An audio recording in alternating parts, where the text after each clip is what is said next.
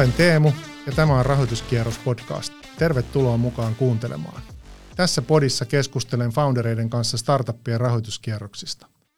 Kuulet inspiroivia tarinoita monia rahoituskierroksia toteuttaneilta ja miljoonia euroja sijoittajilta keränneiltä perustajilta, jotka paljastavat parhaat oppinsa rahoituksen keräämiseksi. Lähden mukaan oppimaan, kuinka rahaa kerätään ja keneltä, oli kyseessä sitten Friends, Family and Fools tai satojen miljoonien rahoituskierros. Tänään mun vieraana on Suvi Haimi, Sulapakin kanssaperustaja ja toimitusjohtaja. Tervetuloa mukaan Suvi. Kiitos paljon. Ihan ensimmäiseksi taas, niin kerro vähän itsestäsi, minkälainen ura sulla on startuppien parissa ollut. Toiseksi kerro vähän Sulapakista ja siellä sun roolista. Ja sitten kolmanneksi vähän rahoituskierroksista, joita te olette tehneet tässä matkan varrella.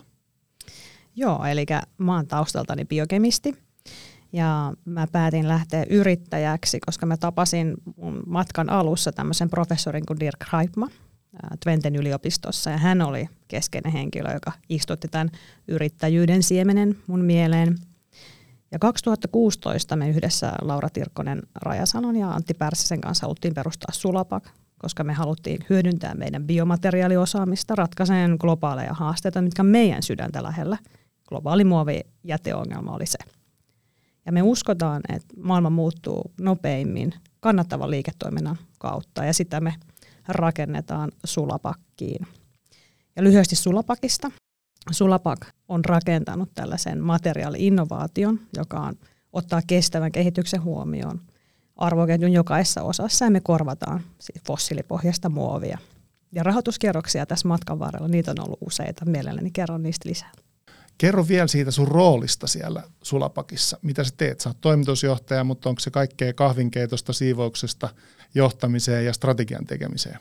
Joo, tosi hyvä kysymys. Sehän on tässä kahdeksan vuoden aikana muuttunut merkittävästi. Ja alussahan se on nimenomaan sitä kahvinkeittimen itse asiassa ostamista ja sitten sen jälkeen myös kahvinkeittoa ja paljon muuta.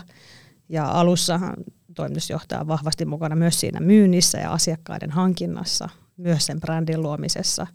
Ja itse asiassa mielenkiintoisesti viimeiset neljä vuotta, niin mun aika tietenkin on mennyt edelleen asiakkaiden kanssa rahoitusten, rahoituksen, rahoituskierrosten vahvistamisessa, mutta myös regulatorisessa kentässä voimakkaasti. Eli mä oon aika paljon käyttänyt aikaa tuolla Brysselin päässä ja pyrkinyt kouluttaa ja vaikuttaa tuleviin lainsäädäntöihin, että pystyisi ottamaan paljon paremmin nämä kestävän kehityksen materiaali-innovaatiot mukaan.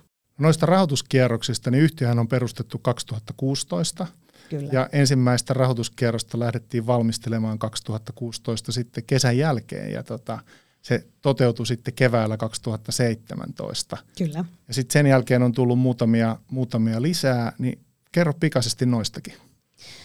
Joo, se oli tärkeä se 2016 ja silloinhan mä oon tutustunut suhun ja olit paljon auttamassa itse asiassa meidän ensimmäisen dekin tekemisessä ja sieltä ehkä semmoinen mielenkiintoinen oppi oli jo se, että kun me saatiin sit onnistuneesti se rahoituskierros ja saatiin muun muassa Lifeline Ventures mukaan, mikä oli todella tärkeä tässä matkassa. Ja oli ensimmäisiä asiakkuuksia. Oltiin käyty globaalien brändien luona kysymässä, että onko tämmöiselle biopohjaiselle ja biohealan materiaalille tarvetta. Ja sitten, että hei, on tarvetta, että nythän me voidaan ottaa tässä rennosti, niin sä kerroit mulle, että hei, nyt kun teillä on tämä rahoituskierros, niin se tarkoittaa sitä, että nyt se työ alkaa että nyt sitten vaan enemmän näitä brändejä, mitä sitten. Ja se oikeastaan oli tosi tärkeä herätys, että jes, se rahoitus on tietenkin tärkeä milestone, mutta mitä sillä rahoituksella tehdään, niin sehän on se keskeinen, että päästään taas siihen seuraavaan vaiheeseen. Olli Perttilä mulle joskus aikanaan sanoi, että mitä enemmän tulee sidosryhmiin mukaan, niin sen useammalle taholle sä olet sen jälkeen vastuussa. Eli oikeastaan asiat vaan vaikeutuu koko ajan. Juuri näin. Ja sitten ehkä se oppi oli siinä sen, kun saatiin se ensimmäinen rahoituskierros, niin mitä sitten? Me ymmärrettiin, meillä oli ollut muutamia keskusteluja näiden globaalien brändien kanssa, että okei, tälle on tarvetta. No miten me päästään sellaiseen tilanteeseen, että globaalit brändit tunnistaa, että Sulapak on ylipäätään olemassa. Ja sitten siinä ihan maalaisjärjellä ajateltiin, että no jostain pitäisi hankkia tämmöistä international recognitionia. No mistä sellaista sitten saa? No miten nämä kansainväliset kilpailut, jos niihin pääsee mukaan ja pärjää siellä, niin se voisi olla yksi reitti. Ja mehän lähdettiin tästä sinun vinkistäsi oppineena, että nyt osallistuttiin kaikkiin, mitä me löydettiin pakkaussegmenttien saralla. kilpailuja löydettiin tällainen kilpailu kuin Luxback Monaco. Ja satuttiin sitten voittaa se vuonna 2017. Ette varmaan vaan sattuneet, vaan ihan tarkoituksella voititte. No kyllä, siellä ehkä löydettiin se malli, että mikä, mikä on se keskeinen uusi ratkaisu tänne pakkausteollisuuteen, mitä me tuodaan, mitä ne globaalit brändit oikeasti haluaa ratkaista. Eli päästä eroon öljyriippuvuudesta ja myös sitten tietyllä tapaa suojella biodiversiteettiä, eli tämmöinen mikromuoviton ratkaisu oli hyvin mielenkiintoinen. Ja samalla viikolla sitten voitettiin kaksi muutakin kansainvälistä kilpailua.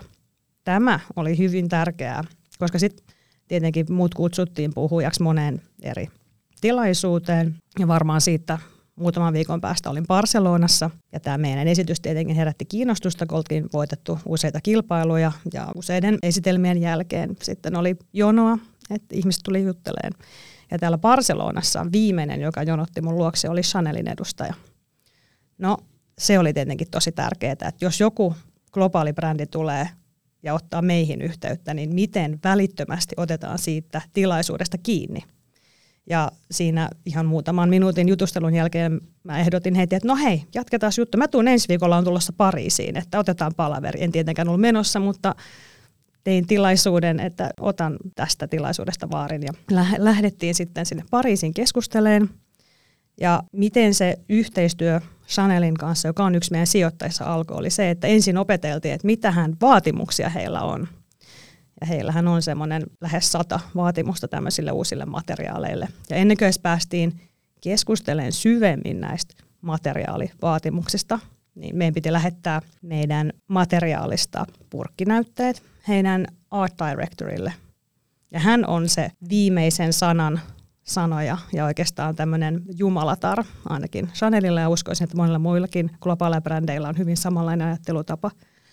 Ja hänen piti hyväksyä se, miltä se tuntuu, mikä on, minkälainen ääni meidän materiaalissa lähtee, että ylipäätään Chanel alkoi käyttää aikaa siihen, että aletaan tekemään yhteistyötä ja tutkia niitä materiaalivaatimuksia. Ja siitä se sitten lähti.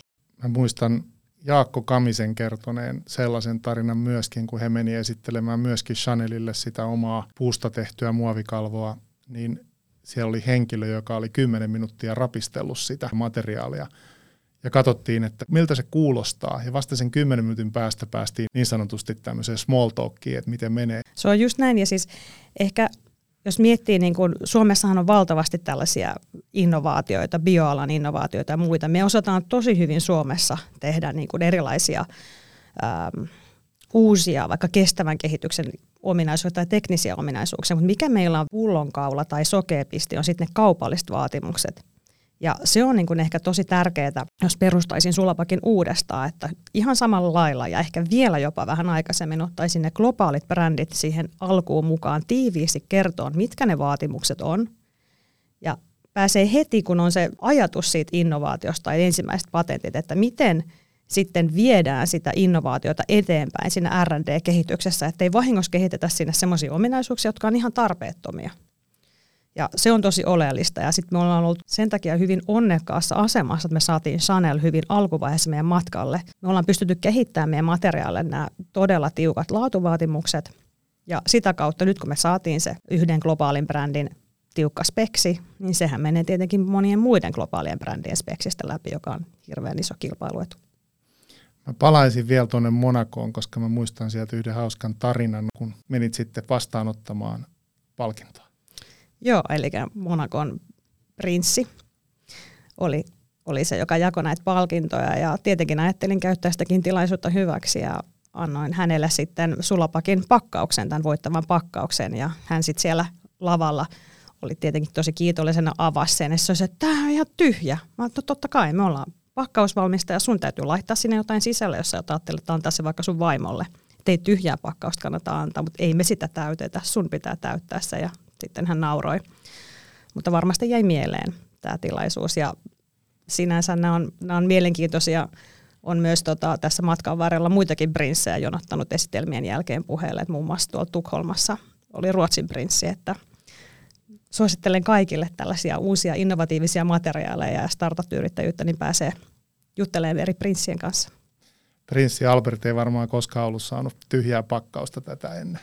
Ei varmasti tässä niin kuin Chanelin lisäksi teidän, teillä on sijoittajana tämmöinen Moose Partners, ja he on Chanelin omistajasuvun niin kuin family office. Missä vaiheessa alkoi keskustelut myöskin Moose Partnersin kanssa? Se on kyllä tosi tärkeä oppia että sillä, että miten, vaikka sulla on kuinka hieno tämmöinen materiaali-innovaatio tai joku muu innovaatio, niin täytyy muistaa, että kun näiden globaalien brändien kanssa on tekemisissä, niin se, miten heitä palvellaan, miten he odotetaan, että se palvelu on myös semmoista todella huippulaatuista, se on tosi tärkeä ja he antoi tosi monta kertaa meille palautetta, että vaikka me oltiin todella mm, alkuvaiheessa, silloin kun me esiteltiin meidän materiaali, meillä oli ehkä kaksi vaatimusta siitä heidän 80 vaatimuksesta, niin syy, miksi me mentiin aina vaatimus vaatimukselta eteenpäin, että aina kun tuli tulos ja oli joku haaste, että se ei mennyt läpi, niin meillä oli, me oltiin heti seuraavana päivänä, meillä oli ehdotus, että miten me edetään tässä. Et, tai tavallaan se oppi on se, että kun asiakkaat tulee palaute, niin sä mahdollisimman nopeasti palautat sen sun omalta pöydältä takaisin ja annat ne ehdotukset jos sä pidät sitä asiaa sun omalla pöydällä viikkokausia, niin se on huonoa palvelua. Ja sitten jos ei sulla ole heti sitä ajatusta, että miten sä sen ratkaiset. Et meilläkin oli esimerkiksi heidän mustan värin kanssa, niin oli kymmeniä eri värejä, mutta aina oli se seuraava väriehdotus, että miten me päästään tekemään ei mustaa, vaan Chanelin mustaa väriä. Ja sitä kautta, kun he oppi siihen, että me pystytään vaatimus kerrallaan päästään eteenpäin, eli sehän oli monen vuoden työn tulos, että me saatiin lopulta se resepti, joka täytti ne kaikki 80 vaatimusta. Kun he oivalsi sen, että me pystytään siihen, niin silloin aukesi myös ovet näihin sijoittajakeskusteluihin. Eli he tunnisti meidät kumppaniksi, joka pystyy kaupallistamaan kestävän kehityksen materiaali-innovaatioita. Ja samalla kun he lanseeraa meidän kanssa tuotteita – he pystyvät positioimaan itsensä kestävän kehityksen ja innovaation edelläkävijänä. Ja se on se, mitä me pystyttiin heille antaa. Ja se on se syy, minkä takia myös Sulapakin ja Chanelin lokot on näkyneet mediassa käsi kädessä. Ja se oli tietenkin mun puolelta se vaatimus, että tehdään yhteistyötä, mutta jos me jotain lanseerataan, niin silloin täytyy Sulapakin logo näkyä Chanelin logon yhteydessä. Miten se sijoittajakeskustelu sitten lähti? Eli oliko se niin, että Chaneli avasi sen vai? Joo, mä ehkä lähdin sitä yhteistyötä katsoon ihan alusta lähtien semmoisella niin kuin, ei pelkästään tuotekehitysyhteistyönä, vaan miten mä koko ajan halusin luoda myös sille brändille sitä arvoa. Että mitä kautta mä halusin ymmärtää, että mitä he haluaa tältä yhteistyöltä, ja just tämä positiointi oli keskeinen. Ja sitä kautta mä pystyin niinku ehdottamaan heille tämmöistä sijoitusyhteistyötä, että onko tällaiseen mahdollista. Mä en tiennyt yhtään, että sijoittaako he niin kuin meidän kaltaisiin materiaali-innovaatioihin ja sanoin, että me, tässä on myös tähän mahdollisuus ja he ehdottomasti tarttui siihen, mutta mä toin sen heille esiin, että tämä on mahdollista. Erosko se prosessi siitä eteenpäin joidenkin muiden sijoittajien suhteen vai oliko se ihan samanlainen? No kyllä mä kuvailisin sitä prosessia sillä tavalla samankaltaiseksi niin kuin muiden family officeten kanssa. Tietenkin siinä oli myös niin kuin ehkä Moose Partnersin kohdalla niin piirteitä family officesta, mutta myös ihan pääomasijoittajien – tavasta ajatella. Ja siellä A-kierroksella kuitenkin yksi keskeinen kriteerihän on sijoittaa siihen tiimiin ja avainhenkilöihin. Eli se, miten saadaan sijoittaja vakuutettua, on luomalla se luottamus, että miten tätä firmaa kasvatetaan ja luomalla se yhteys näihin sijoittajiin tekemällä niin kuin tällaisia kysymyksiä ja arvonluotikeskusteluja yhdessä, että mitkä on niin kuin keskeisiä tärkeitä seikkoja tai arvoja ylipäätään näille sijoittajille sijoittaa. Ja mulle oli tosi tärkeää käydä kaikkien A-kierroksen sijoittajien kanssa läpi se arvomaailma, koska se on nykymaailmassa mun mielestä tosi haastavaa. Me, mehän tehdään Sulapakissa sustainable techia. Jos sä mietit niin tekkiyhtiöitä yleensä, niin on paljon erilaisia kasvuhaasteita. Se on, ne on exact samat. Mutta sitten jos siihen otetaan se, että tehdään sitä hardware ja sustainable hardware, niin se on vielä hankalampaa johtuen siitä, että joudutaan muuttaa olemassa olevaa infrastruktuuria jolla, jollain tavalla. Ja sen lisäksi yleensä lainsäädäntö, niin joko sitä ei ole olemassa, tai sitten olemassa olevat lainsäädäntö on tehty niin kuin väärin tai huonosti tämmöisten kestävän kehityksen innovaatioiden kannalta. On Mikä tehty vanhaa maailmaa. Vanhaa maailmaan tukee vaikka esimerkiksi muoviteollisuutta, miten asiat on tehty monta kymmentä vuotta. Ja sit, miten se tarkoittaa? Niin se tarkoittaa sitä, että voidaan luoda sitä arvoa vasta pidemmällä aikavälillä. Et kymmenen vuotta on todella lyhyt aikaväli näillä kestävän kehityksen innovaatiot, kun ne kaupallistetaan tai päästään jonnekin 500 tai 700 miljoonan liikevaihtoihin. Se on paljon kauempana kuin itse asiassa 10 vuotta, yleensä niin kuin aikaisintaan 15 vuoden kohdalla. Ja tämähän sotti aika paljon sitä vastaan, miten ylipäätään pääoma sijoitusmaailma toimii. Niin tämä keskustelu, että tässä menee aikaa, niin se oli tosi tärkeää käydä jokaisen A-kierroksen sijoittajan kanssa. Se teidän A-kierros oli joulukuussa 2019 se julkistettiin ja se oli 15 miljoonaa. Mutta sitä ennen oli sitten nämä valmistelut, jotka johti siihen, että se ylipäänsä voitiin julkistaa. Ja siellä oli tietenkin vanhat sijoittajat oli mukana, mutta sitten oli joukko uusia. Siellä oli nyt tietenkin Chanel ja tämä Moose Partners. Siellä oli vähän muitakin. Mutta missä vaiheessa niin Moose Partners tuli tähän mukaan, tähän kuvioon? Se oli varmaan Chanelin intro. Kyllä, eli Chanelin kautta, kun me saatiin se Chanel – kiinnostumaan tästä aiheesta, niin heiltä sitten suoraan oltiin yhteydessä tähän omistajaperheeseen. Ja se oli sitten ihan oma keskustelu, että he halusivat tehdä ihan oman validointinsa. Totta kai heillä oli se intro, mutta siellä just se, että mä muodostin sen luottamuksen näihin tota, omistajiin, niin se, on, se oli se keskeinen ja kävin New Yorkissa heitä tapaamassa kertomassa Sulapakista, että mikä on mun visio Sulapakista ylipäätään tästä kestävästä kehityksestä, että miten mä haluan sitä ajaa eteenpäin ja se ilmeisesti vakuutti heidät. Teidät tuli tällä kierroksella muitakin kansainvälisiä sijoittajia mukaan. Kyllä.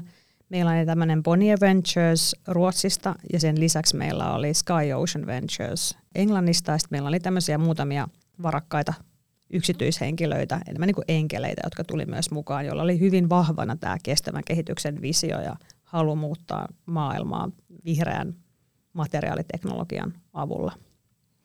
Miten nämä pääomasijoittajat, joilla on tietynlainen sijoitushorisontti ja heidän pitää palauttaa tyypillisesti kymmenen vuoden jälkeen rahat takaisin, niin miten sä onnistuit heidän kanssaan käymään nämä keskustelut tästä pitkästä kehityskaaresta? No se tarkoitti sitä, että käytiin niin kuin läpi myös sitä riskitekijöitä, että minkälaisen, minkälainen lainsäädäntö on ja kyllä myös tämän A-kierroksen jälkeen sinne lainsäädäntöön tuli meillekin yllätyksiä, että jos pystyisi menemään takaisin ajassa, niin meillä olisi vielä, vielä tiukempi stanssi jo ihan perustamisesta lähtien, että mihin EU-regulaatio on tulossa meneen, mitä siellä on niitä pullonkaula, mitä standardeja puuttuu ja miten niihin pystytään vaikuttamaan. Käytiin toki näitä läpi ja siellä silloin A-kierroksen aikaan niin itse asiassa oli se näkymä tähän EU-regulaation parempi. Ja sitten se itse asiassa niin kun jostain syystä muoviteollisuus sai tiettyjä välierävoittoja. Mutta nyt me ollaan saatu taas käännettyä se parempaan asemiin. Ja tämä on niin sinänsä mielenkiintoinen reitti, että sä voi siihen lainsäädäntöön koskaan luottaa, että sun täytyy itse vaikuttaa sinne, jotta sä tiedät, että se menee oikeaan suuntaan. Ennen teidän A-kierrosta, niin teillä oli sijoituskierros, joka oli tehty sen hetkisille omistajille. Ja sillä, minkälaiset sijoittajat saat heti alkuun kerännyt sinne mukaan, niin sillä on tosi iso merkitys, koska Kyllä. Ehkä muutamalla soitolla niin sä sait kerättyä sen rahan, jonka sä tarvitsit siinä välissä. Näiltä vanhoilta sijoittajilta ei tarvittu uusia. Juuri näin. Joo, se on kaikista tärkeintä siihen seed-kierrokseen valita ne sijoittajat. Ja sitten pitää huolta, että heillä on hyvin samanlainen visio siitä yrityksestä pitkällä aikavälillä, varsinkin tällä sustainable tech-puolella.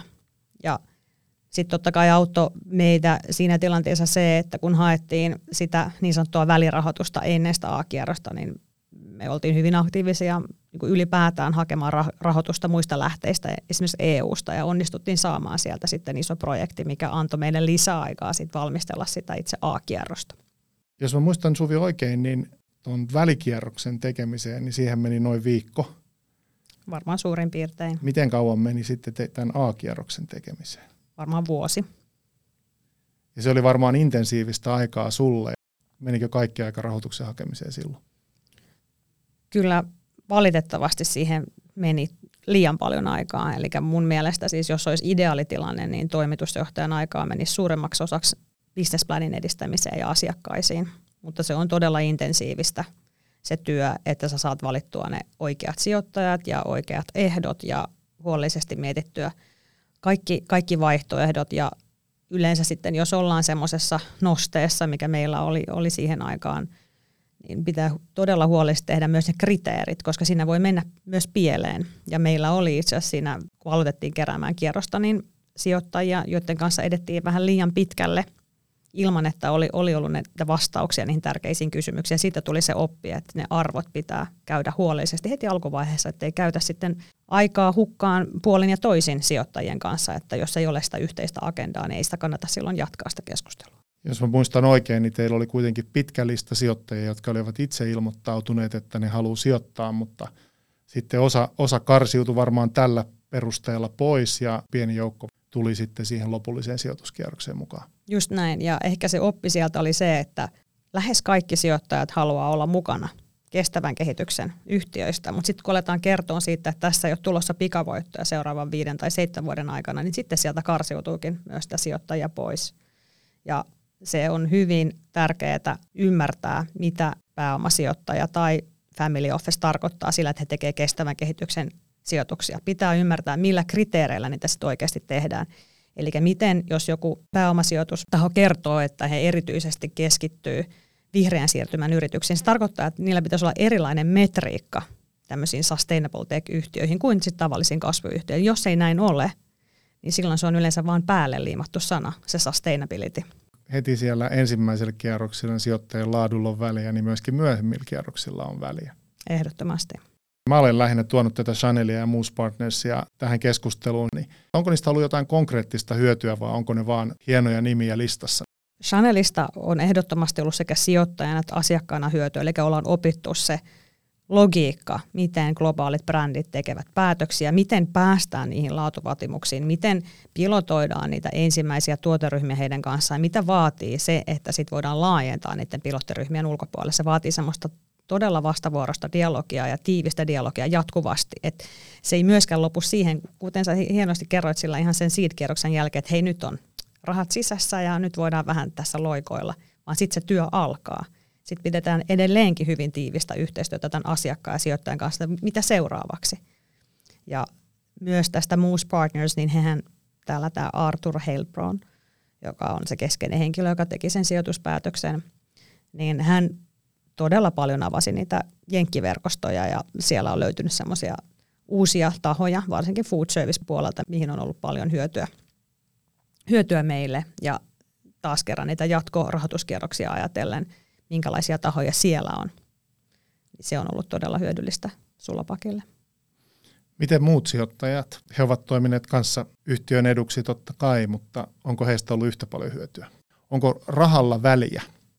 Rahalla on ehdottomasti väliä ja eri sijoittajilla on eri vaiheessa erilainen merkitys. Eli Lifeline Venturesissa oli todella suuri apu siitä seed-kierroksesta A-kierrokseen ja heidän verkosto oli erittäin tärkeä etu meille löytää ylipäätään erilaisia A-kierroksen sijoittajia.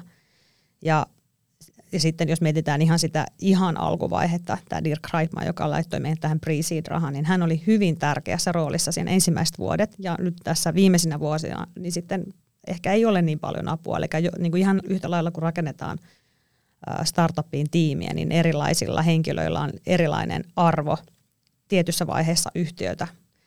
Ja sen lisäksi sanoisin, että kaikki ne sijoittajat, jotka tuli meille seed-kierroksella, niin he ovat jollain tavalla pystyneet auttamaan meitä siinä matkan varrella, joko A-kierrokseen tai jopa siitä A-kierroksesta eteenpäin. Että näen, että ne on ollut erittäin hyviä sijoittajia kaikki, jotka ovat tulleet matkaan mukaan seed- ja A-kierroksella. Tähän loppuun perinteinen kysymys, eli mitkä on tärkeimmät opit rahoituskierroksista, mitkä sä olisit jo toivonut tietäväsi ennen kuin sä lähdit tähän startup-rumbaan ja Sulapakin perustajaksi? Mä ehkä vielä osaisin kysyä nykyään tarkemmin niitä kysymyksiä, että mitä pääomasijoittaja ajattelee tästä matkasta, että kuinka kauan siinä kestää. Ymmärtääkö he kaikki ne riskit, mitä siinä on? Onko heidän motivaationa tehdä lyhyellä aikavälillä voittoja vai haluavatko he oikeasti muuttaa maailmaa Sulapakin kaltaisten yhtiöiden kanssa ja valmiita niihin taisteluihin vaikka regulatorisella kentällä.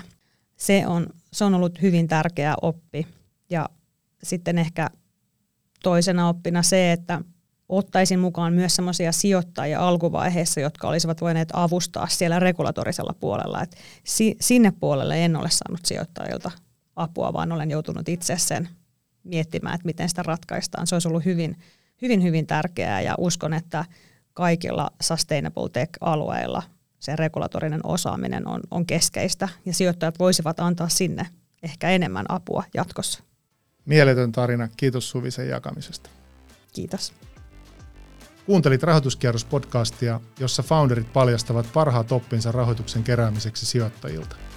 Mikäli pidit kuulemastasi, klikkaa follow, jaa jakso kaverillesi ja jätä painava mielipiteesi podista alusta.